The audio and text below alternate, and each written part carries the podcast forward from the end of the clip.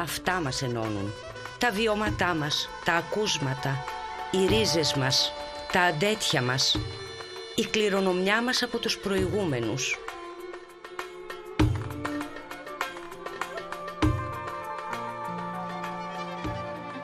Ο Αλέξανδρος Καπανιάρης είναι διδάκτορας ψηφιακής λεωγραφίας του Τμήματος Επιστημών Προσχολικής Αγωγής και Εκπαιδευτικού Σχεδιασμού του Πανεπιστημίου Αιγαίου.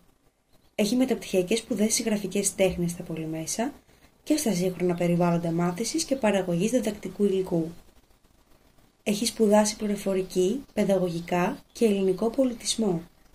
Επιπρόσθετα, είναι μέλος συνεργαζόμενου εκπαιδευτικού προσωπικού του Ελληνικού Ανοιχτού Πανεπιστημίου στο μεταπτυχιακό πρόγραμμα σπουδών Δημιουργική Γραφή. Τα επιστημονικά του ενδιαφέροντα σχετίζονται με τις ανθρωπιστικές επιστήμες και τα ψηφιακά μέσα, την ψηφιακή λαογραφία, αρχαϊκή εθνογραφία, ψηφιακή αφήγηση στην εκπαίδευση, τεχνολογίες πληροφορίες και επικοινωνιών στην εκπαίδευση, η τοπική ιστορία, ζητήματα ψηφιοποίησης και ανάδειξης του πολιτιστικού αποθέματος, καθώς και ο σχεδιασμός και η ανάπτυξη έντυπου και ψηφιακού εκπαιδευτικού υλικού. Επίσης, έχει ολοκληρώσει δύο μεταδιδακτορικές διατριβές στο Τμήμα Ιστορίας και Εθνολογίας του Δημοκρίτου Πανεπιστημίου Θράκης. Με αφορμή την επιστημονική του έκδοση που κυκλοφορεί από τις εκδόσεις πεδίο την ψηφιακή λογογραφία και εκπαίδευση, το συναντούμε ψηφιακά και το ρωτούμε για το νέο θεματικό πεδίο που ανοίγεται, τις ευκαιρίες και τους κινδύνους.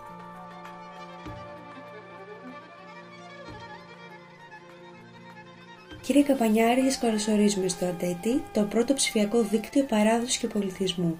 Σας συγχαίρουμε για το βιβλίο σας. Πείτε μας δύο λόγια για το γνωστικό σου αντικείμενο. Το γνωστικό μου αντικείμενο είναι η ψηφιακή λαογραφία και η αρχαϊκή εθνογραφία με έμφαση στις νέες τεχνολογίες.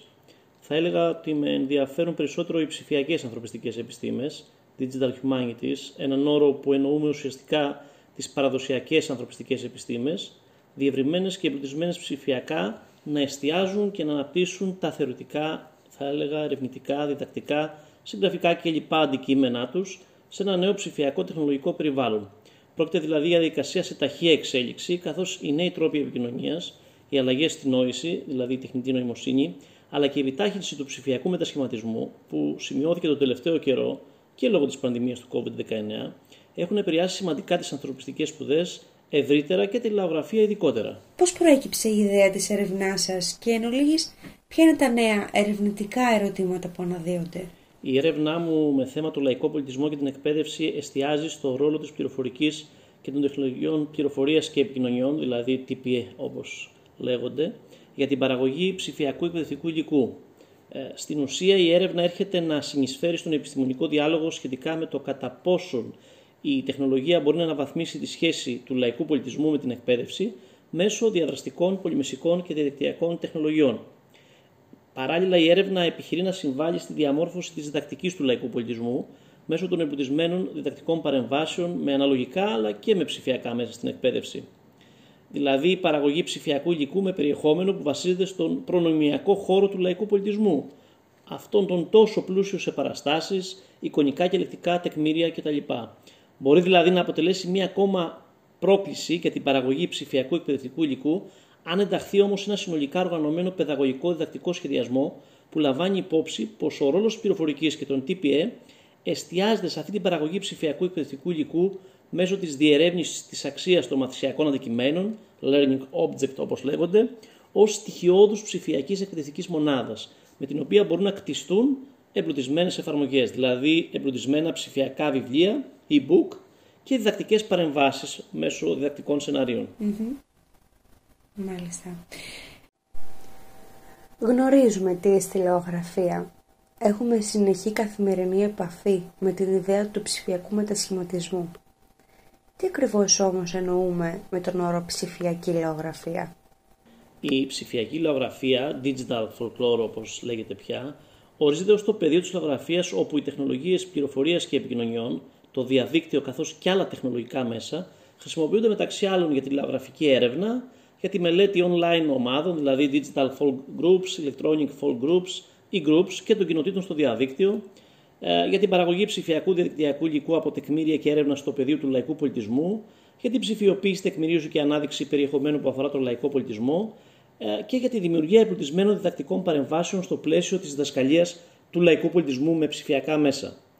Η ψηφιακή λαογραφία στη χώρα μας, η οποία σήμερα βρίσκεται σε στάδιο διαμόρφωσης και καθιέρωσής της, επιχειρώντας, θα λέγαμε, να ισορροπήσει μεταξύ των εθνικών αναγκών και των ταχύτατων αλλαγών και ιδιομορφιών ε, των τεχνολογιών εχμής, των προτύπων και των μεθοδολογιών που σημειώνονται στο πλαίσιο της διεθνούς κοινότητας, ε, σε ένα δρόμο που θα έλεγα ότι είναι μακρύς και απαιτείται περαιτέρω ενασχόληση με το αντικείμενο τόσο στον χώρο της εκπαίδευσης, όσο και στην ακόμα μεγαλύτερη θεωρητική θεμελίωση του αντικειμένου.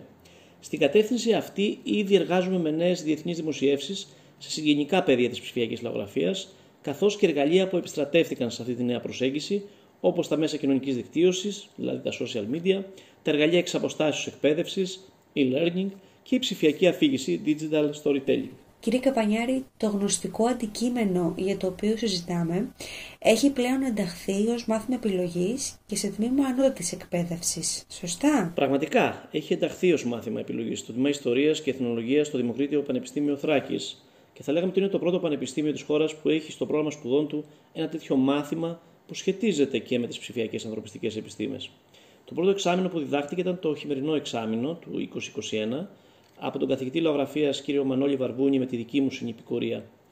Συνεπώς, η ένταξη της ψηφιακής λαογραφίας ως μάθημα επιλογής στο πρόγραμμα σπουδών ενός πανεπιστημιακού τμήματος σε συνδυασμό με την βράβευση αυτού του πονήματος από τη Φιλοσοφική Σχολή του Εθνικού και Καποδιστριακού Πανεπιστημίου Εθνών το 2018 με το βραβείο Λυσίμαχου Καφτατζόγλου, ε, θα έλεγα ότι δείχνουν το αντικείμενο τη ψηφιακή λαογραφία όπως αυτό προέκυψε αρχικά από τη διδακτορική διατριβή μου το 2017 στο τμήμα Επιστημών Προσχολικής Αγωγής και Εκπαιδευτικού Σχεδιασμού του Πανεπιστημίου Αιγαίου, ότι αρχίζει να βρίσκει μια θέση στην τριτοβάθμια εκπαίδευση της χώρας μας.